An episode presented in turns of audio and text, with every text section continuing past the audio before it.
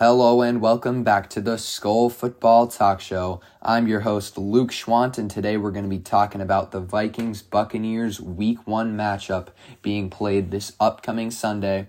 We're going to be talking about both the Vikings offense and defense and the Buccaneers offense and defense. We're going to be highlighting some players along the way and finishing off with some pretty exciting news uh, surrounding this game.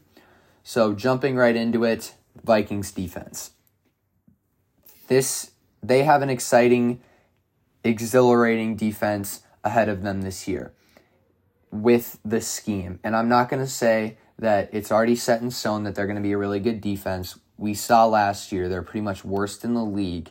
They had a minus three point differential, which is just horrible for a playoff team. So, yeah, obviously, the man of the hour is Brian Flores.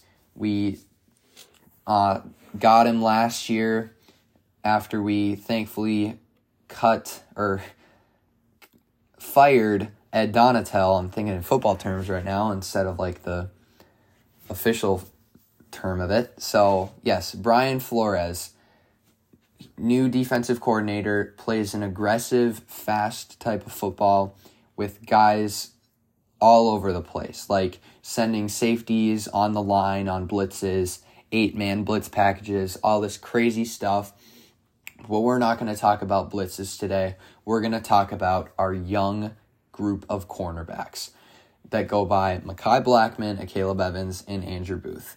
So, starting off with Mekhi Blackmon, I did watch a decent amount of amount of film on him. I really, really liked his play style. This was obviously after we drafted him. I I really liked this pick too. This was a great decision by this front office to take a cornerback when they did. I mean, by the time like it, we didn't have a round 2 selection, so them making this in round 3 it was smart. And yeah, he is fast. He is he's very good in man. There was a play that really stood out to me against the Seattle Seahawks game where he's just completely manning up and just like controlling the wide receiver when he played against the Seahawks for it was like a drive and then he didn't play the rest of the way. But he's he's one of those guys that he's kind of a sleeper right now. No one really knows too much about him besides like Vikings fans, obviously, because he's a rookie and he wasn't drafted in the first round.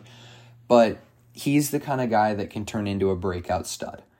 I don't know if a Pro Bowl comes just yet, but eventually you can see that guy being on having lots of Pro Bowl votes. Next up, a Caleb Evans. I did not see, no one saw too much of him last year. Same with Andrew Booth. They both got injured and they just have not shown and proven anything. And this is kind of the common theme of this episode of proving yourself at the NFL stage, which is pretty tough for a lot of guys. Like 90% of them, it doesn't come natural like it did for Ja'Marr Chase when he had like two touchdowns on the Vikings in his first NFL game. So, yes, Caleb Evans and Andrew Booth. I don't have too much to talk about them, but they do 100% have to prove themselves or they will not be starters. I know our cornerback room is not the best in any way, but like it's going to be a fight to see who gets that third who is that third guy cuz Byron Murphy Jr., he is pretty much a lock at 1.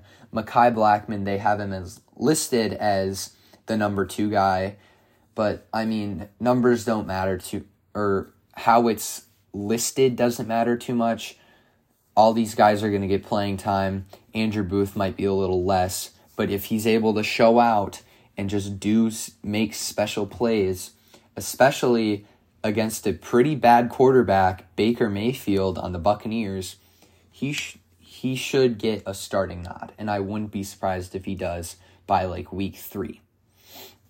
Okay, now talking about our offense. We have one of the best, if not the best, wide receiver corps in the entire league. I mean, Jordan Addison Justin Jefferson, TJ, and KJ. I mean, I know there's other teams out there. They might look a little bit better on paper. They might be a little bit more proven, but come on, we have the offensive player of the year and the newly highest yeah, highest paid tight end in the NFL, TJ Hockenson signing a signing a massive extension to be with us for many, many more years. I think he's with us till 2028 now. So yeah. This is this is the this is the main thing if you want to if you only had one thing to watch, you should be watching our wide receiver group yeah, that yeah, the Buccaneers have a good secondary. It's not better than the wide receivers they're going to be facing. So look forward to that. They are a very, very, very exciting offenses, and they have one of the best wide receivers and one of the best wide receiver groups in the league. Player highlight. This one's obvious. It's Jordan Addison. His first NFL test is finally happening I mean, he had a couple good catches in the preseason game, but other than that, we haven't really seen anything. Everything from his catching, route running, and mainly his speed will be showcased against a very decent secondary, this Buccaneers secondary, which I'll talk about a little bit later. So, I mean, number 23 overall pick in the 2023 draft. I was so happy when we got him. He was he I'm 90% sure he won the he won the Biletnikoff Award, which is number one receiver in college. So yeah, he's great. I wouldn't be surprised if he's in the runnings for Offensive Player of the Year. Moving on, Buccaneers offense. They're lackluster at offensive line, running back, and quarterback, and that's not good. They got a defensive minded head coach who is also his bu- his job's on the bubble right now. This could be his last year for all I know.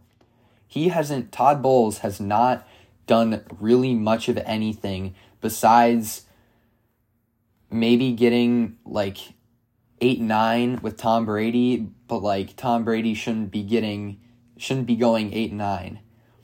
So and yeah, let's talk about this offense real quick they are one of the worst offenses. They went 8 9 with Tom Brady. Now they have a very, very counterfeit version of Tom Brady with Baker Mayfield. And this O line is very similar to last year, and they didn't really do anything to fix it. And they lost Ryan Jensen to an injury. So, yeah. Now to talk about the highlights of this offense. Both these two guys need to prove a whole lot to keep their jobs in the long run. Running back, second year guy, Rachaad White, and quarterback, Baker Mayfield. Obviously, like I just said, both have a lot to prove, and I mean, they're not very good when you compare to the league wide competition at these positions.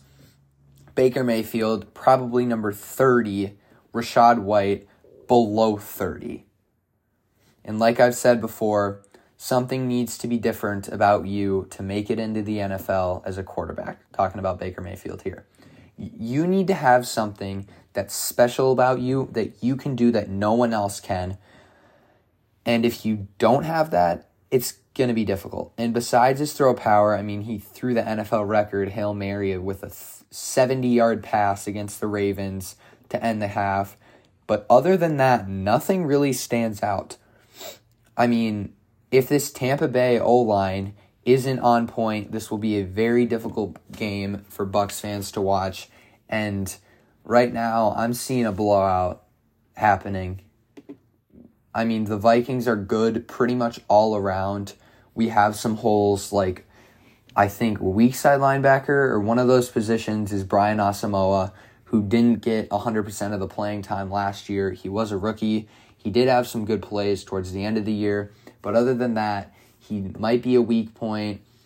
Also, our D line might be a weak point. I'm not saying our edge rushers, I'm saying our D line with Harrison Phillips, Khyiris Tonga, and Jonathan Bullard and like Dean Lowry. So, yeah.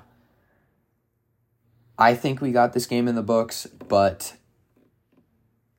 let's talk about the Buccaneers here. Okay, Rachaad White. He's another running back that got the RB1 job this past offseason. He was pretty decent as a rookie behind Leonard Fournette, who is no longer on this team. I mean, if he shows out Sunday, maybe some fantasy football teams might start to start him if needed. I mean, he's not he's not a lock for the for like 14 player teams but maybe if you just want to throw him in there for fun, go for it. He'll he'll be he should be pretty consistent. But I don't know. I, I don't know. He he got the starting position. Literally anything could happen. Now, finishing this episode off talking about the Buccaneers defense, the one position that sticks out to me so much over any other position on this team is the linebackers Devin White, Shaquille Barrett, and Lavonte David.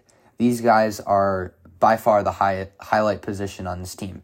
I mean, it's not even a debate. You could maybe talk about their wide receiver group, but it's behind Mike Evans and Chris Godwin, there's no one. And tight end, there's no one. Quarterback, not even close. Running back, also not even close. O line, even farther from the running back.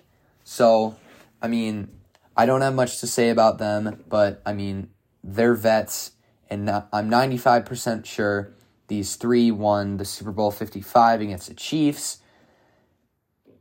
Yeah, they're super athletic and will be a problem for the Vikings' run game and short passing game.